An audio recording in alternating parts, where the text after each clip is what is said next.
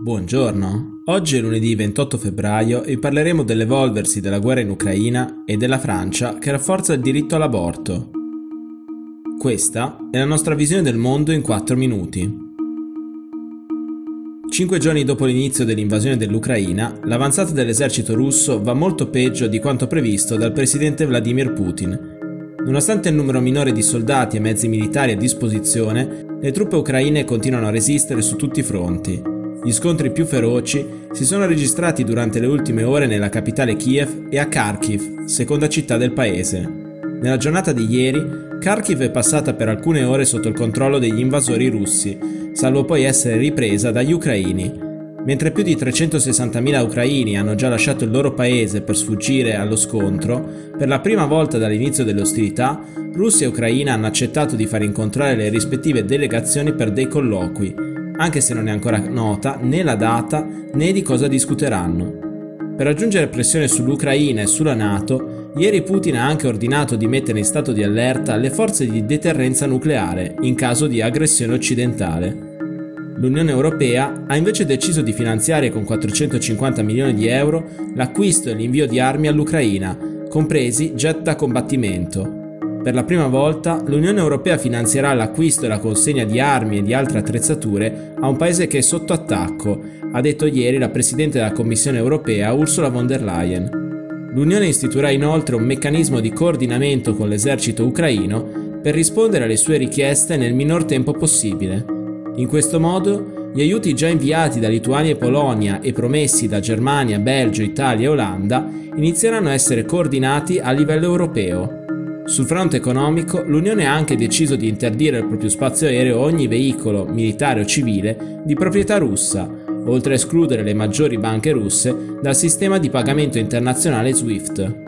Sul fronte mediatico, l'Unione Europea ha deciso di bloccare l'attività dei siti di informazione statale russi Russia Today e Sputnik, che non potranno più diffondere le loro bugie per giustificare la guerra di Putin e per creare divisione nella nostra Unione, citando von der Leyen. Sanzioni verranno discusse nelle prossime ore anche nei confronti del regime bielorusso di Alexander Lukashenko, complice dell'invasione russa in Ucraina. La Francia ha rafforzato il diritto all'aborto.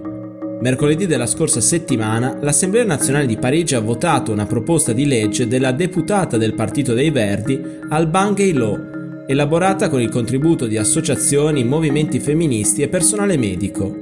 Il testo della normativa è stato approvato con 135 voti favorevoli, 47 contrari e 9 astensioni. Tra le principali novità della legge c'è l'estensione della possibilità di ricorrere all'aborto chirurgico dalle attuali 12 settimane di gravidanza a 14 un lasso di tempo in più che ogni anno permetterebbe a circa 5.000 donne che vivono in Francia di non essere costrette ad abortire all'estero perché hanno superato i limiti di tempo previsti per legge.